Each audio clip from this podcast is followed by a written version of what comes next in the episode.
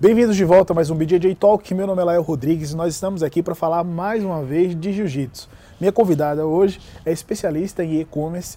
Ela também é praticante de jiu-jitsu, não é faixa preta ainda, ainda, mas está no caminho. A gente já se conhece há algum tempo. É Carol Santo, não é Carol Santos, Carol Santo. De um santo só. De um santo só. E hoje nós vamos falar, vamos começar, na verdade, uma trilogia onde nós vamos apresentar para vocês aí como o mercado do jiu-jitsu estava, como ele se comportou durante esse período aí de quatro meses e a nossa previsão, na verdade a nossa não, a previsão da Carol, que é da área de marketing de mercado, para como a gente deve se comportar aí no futuro do jiu-jitsu. Então nesse primeiro vídeo nós vamos apresentar para vocês é, o antes, o, como é que o mercado do jiu-jitsu se comportava antes, não só o mercado do jiu-jitsu, mas também o contexto o geral. do geral. Carol, bem-vinda.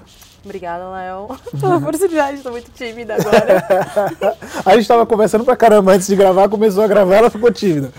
Primeira vez não, primeiro vídeo, primeiro tudo na vida. Nunca gravei nenhuma entrevista. Muito bem. Não olha assim pra minha cara que eu vou ficar com vergonha. e só um detalhe, a gente está aqui onde a Carol mora e ela fez uma cirurgia de joelho, tá impossibilitada, tá de muleta e tá dando essa entrevista, essa moral aqui pra gente. Isso aí.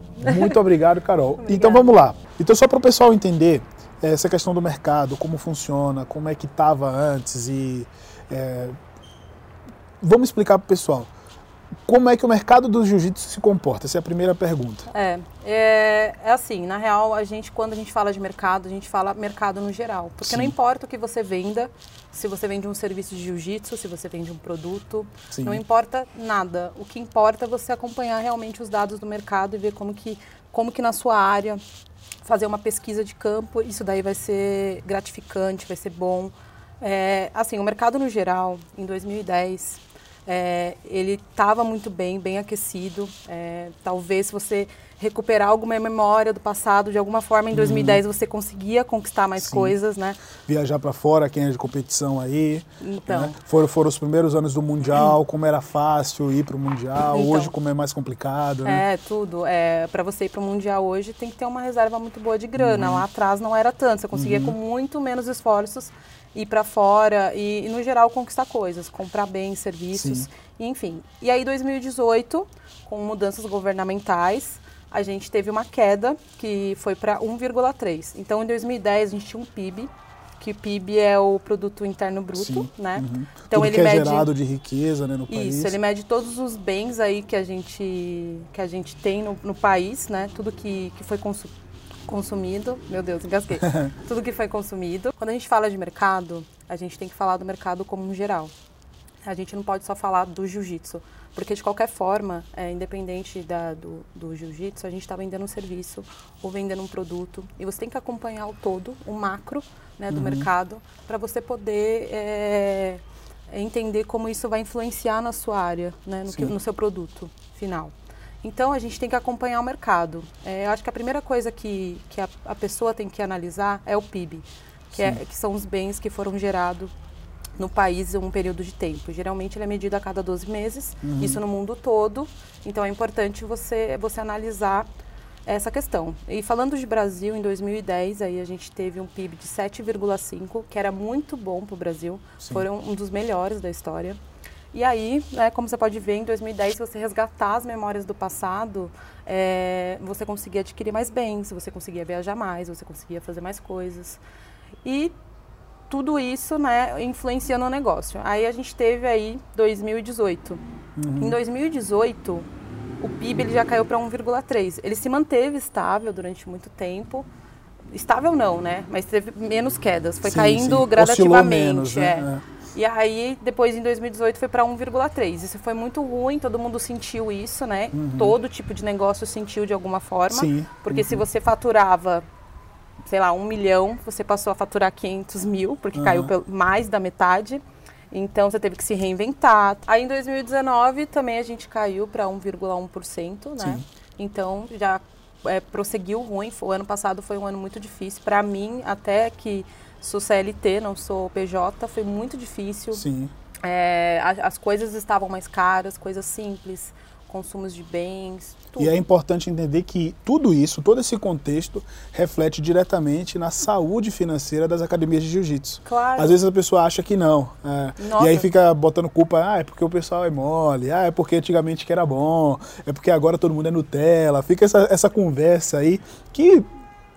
Dependendo do contexto, faz até algum sentido. Faz, mas faz. quando a gente está falando de negócio, nem tanto, Nem né? tanto, porque assim, é, quando você começa a passar por um problema financeiro, quando isso começa a te atingir, a economia atinge, é, você acaba priorizando outras coisas na sua vida, né? Uhum. Então, em 2019, então a gente teve uma queda, mas a gente fala de queda, mas a gente não pode levar isso tanto é, pro pessoal, porque tem muita gente que estava se dando bem Sim, lucrando, sim, né? sim. E aí, obviamente que várias áreas é, apresentaram crescimento muito baixo, mas apresentaram, consumo no geral, construção Uhum. civil.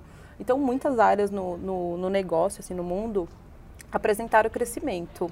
E uma delas é o comércio eletrônico, Sim. que é um sim. dos motivos da gente estar fazendo essa live, essa entrevista. Essa entrevista. E engraçado que, que no jiu-jitsu foi um ano também que muita gente lançou produtos digitais que antes não existiam. Exatamente. Então você vê que já é uma tendência nova do comércio, do meio do jiu-jitsu, ah, o consumo de material digital, né? Então a gente Sim. tem cursos bem populares do jiu-jitsu que antes, tipo uma videoaula, era o que existia.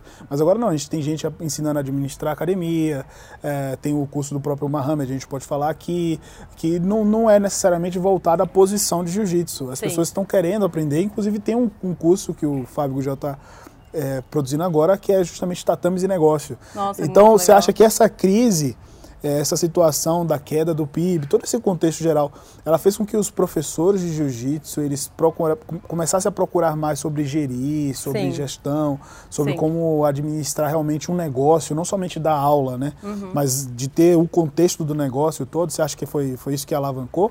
É, até falando de exemplos, assim, eu acompanho bastante a movimentação lá fora. Também é muito importante isso, a gente acompanhar o que estão fazendo lá fora, que você citou o caso do Ali, né? É, o Rômulo, que tem o Everyday Porrada, ele, ele criou aquela marca. E assim, o legal disso é que você percebe, quando você consegue é, fidelizar um, um aluno, que aí você explica aquela coisa do jiu-jitsu, e ele, ele ama, ele ama aquilo como a vida dele. E como você trabalhar isso para poder converter? Exatamente. Você faz uma marca e aí você escreve frases, você escreve coisas Uhum. que engajam, a pessoa vai comprar, porque ela quer mostrar que ele é o lifestyle dela, é o que ela se Exatamente. identifica na vida. A Nike fez isso muito bem com o basquete, com o atletismo, com o futebol depois, que não era a área deles. Todo mundo acha que aqui no Brasil a Nike é muito popular no futebol. É. Mas eles não é tipo o que dá mais dinheiro para eles, mais grana, né? E os caras, eles just do it. É. E tanta gente repetiu essa frase e agora eles têm mais um, um tanto de outras, assim, né? Exato. É, na verdade, o que o, o jiu-jitsu demorou de entender é que você realmente está vendendo um produto, porque senão não é rentável. Ficou muito na parte filosófica, o que é lindo, É lindo. é ótimo, é, realmente a gente não pode perder esses valores, mas existe um- uma outra parcela agora de atletas que vivem só de treinar jiu-jitsu, de lutar jiu-jitsu, de professores que vivem só de dar aula de jiu-jitsu. Até 15 anos atrás, o professor ele era o proprietário da academia, mas ele tinha um outro negócio durante o dia.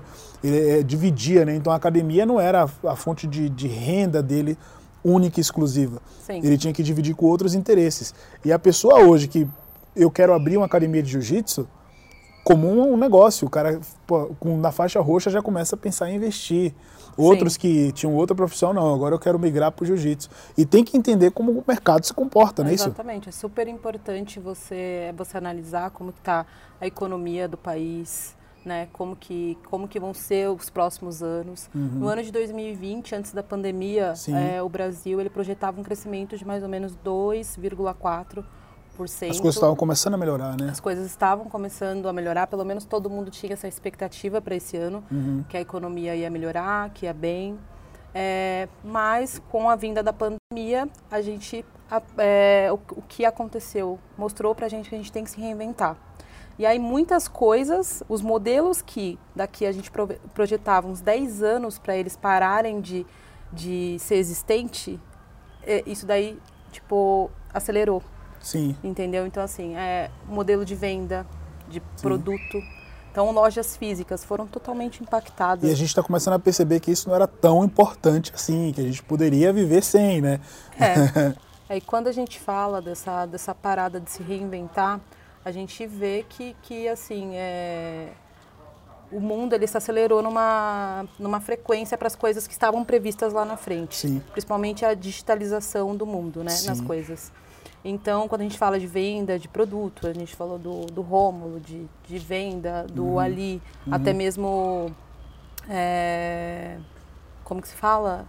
Nike, a gente deu exemplo? Não? Não, a gente falou do Fábio Gugel, que é o Viver do Jiu-Jitsu, Tatames e Negócios, são vários cursos inteiramente digitais. Então, né? a gente vê que e- e- esses caras já pegaram e trouxeram para o mundo atual, mas nem todo mundo estava fazendo isso. Sim. Porque se a gente pegar hoje uma pessoa que tem uma academia aqui ou ali, igual você está falando, pessoas pequenas, eles ainda tinham aquela cabeça do, do físico, ai, não preciso, não preciso fazer um, um- marketing, um produto da, da academia. Tem gente que ainda é contra a padronização de kimonos, por exemplo.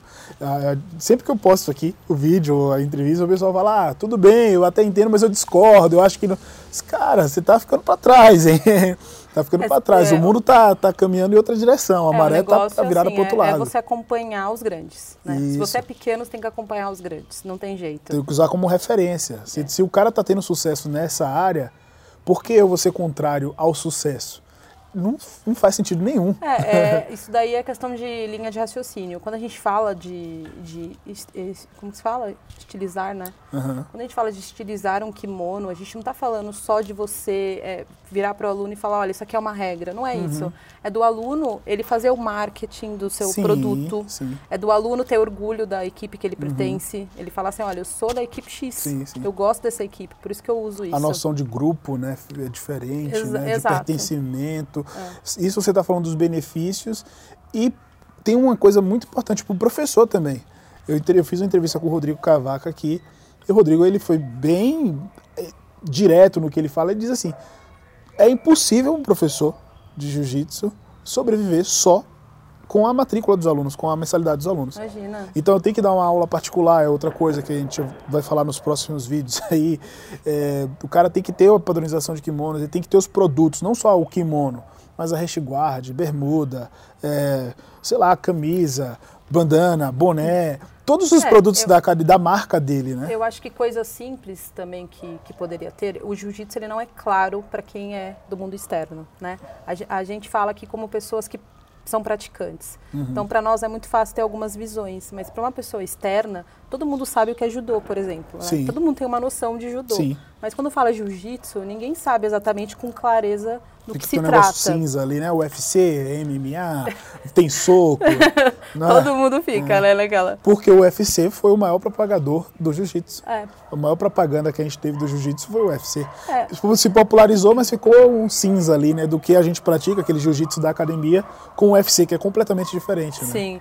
Eu vou usar até um exemplo assim do meu gênero, né? Uma mulher chega numa academia, ela sabe o que é Muay Thai e ela Sim. faz. Jiu-jitsu não, porque ela, ela não entende aquele negócio, Uhum. não é claro.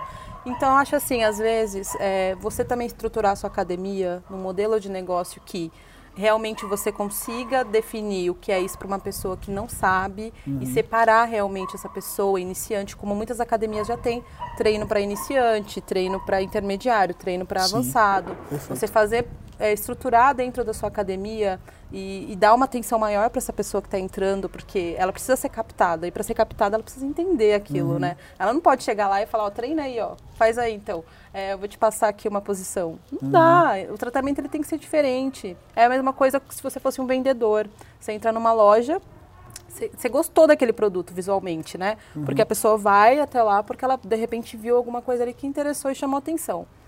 E aí, quando, quando a pessoa entra no seu negócio, você tem que convertê-la. Então, você tem que mostrar o produto, você tem que explicar sobre isso, né? Então, você tem que tratar ela com uma diferença, uma pessoa que não tem noção daquilo.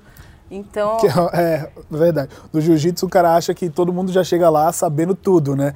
É, O cara acha que o cara já vai saber dar nó na faixa, vai saber como é que usa o kimono, o tamanho que tem que usar. O cara... E aí, tipo, tem até uma preguiça, uma má vontade do, do professor. Eu acho que não deveria nem ser do professor essa responsabilidade, dos funcionários ali, da equipe da academia, é, em explicar, né? Pra, Sim. pra- por que você tem que comprar o kimono, por que tem que ser do tamanho adequado, por que tem que. Em algumas academias tem a regra de cor também, né? Cada lugar, cada lugar, e tipo. as pessoas têm essa pregui- a má vontade de explicar. Aí o cara fica fazendo pergunta porque ele não conhece. E aí ah, o que é isso? É, exatamente. É assim, assim, sabe? Responde de qualquer jeito. É, e às né? vezes, por mais que você não tenha estrutura, mas só, sei lá, de repente você tem um aluno ali, faixa roxa, que no futuro quer ser professor, determina ele para aquela função. Existe muito disso, Uhum. né? A gente. É, tem muitos campos ali que dá para você separar. Às vezes você tem um aluno lá, faixa roxa, que ele quer ser professor, que ele pensa em usar isso para o futuro dele. Você pegar esse aluno e capacitá-lo a fim dele explicar o que é arte marcial para uma pessoa Sim. nova que vem, deixar ele nessa função, às vezes vai ser, vai ser um negócio que vai ser bom para os dois lados, entendeu? Então tem coisas muito pequenas e que não precisa de tanto custo, né? De tanto investimento para você fazer. Porque quando a gente fala isso, a pessoa fala, nossa, então eu vou ter que contratar uma pessoa É, para fazer é, essa função. aham. Aí já vai ter um gasto a mais. E não. Mas se, se um gasto não é um investimento, porque você vai converter, você vai ter mais alunos, né? Exatamente. Então você vê que às vezes até compensa você pagar literalmente uma pessoa para fazer essa função, Exatamente. sendo que você vai ter um número de conversão maior. Já pensou de cada 20 pessoas que é, chegam na sua academia para informação ou até para fazer uma aula experimental, dessas 20, 15 fiquem, nossa, é um sucesso para você. Agora pense que dessas 20 que passam lá, ficam duas, três, olhe lá, né? Então, assim, é, Exatamente. se você melhora a sua conversão, compensa o investimento num funcionário, né, na sua equipe, para melhorar isso aí. Então a gente está terminando aqui o nosso primeiro vídeo. Ficou muito legal a conversa com a Carol. Nós falamos aí sobre o comportamento do mercado, deu para entender o contexto também, né? De mais ou menos como um, um- um gestor de academia tem que se comportar, as noções que ele tem que ter de PIB, eh, de consumo da- da- das pessoas que estão ao seu redor. Às vezes muda de cidade para outra. E nós vamos falar no próximo vídeo, durante esses quatro meses aí que nós passamos de quarentena, como o mercado do, do jiu-jitsu se reinventou. Então, fica ligado aí, vai sair provavelmente na semana que vem. Você que está assistindo esse vídeo, não esquece de se inscrever aí no canal do YouTube. Tem muito conteúdo, muita entrevista boa para você assistir, falando sobre jiu-jitsu com diferentes perspectivas. E se você está escutando isso no podcast, assina aí no seu agregador favorito, porque sempre que sair um conteúdo novo você vai ser notificado. Carol, valeu. Obrigada, Léo. A gente se vê logo logo. Treinando. No próximo vídeo. Já quer sair na porrada, Tô não? operada. É isso aí. Treinando. Eu sou muito competitiva, né? Fiquem com Deus e até a próxima.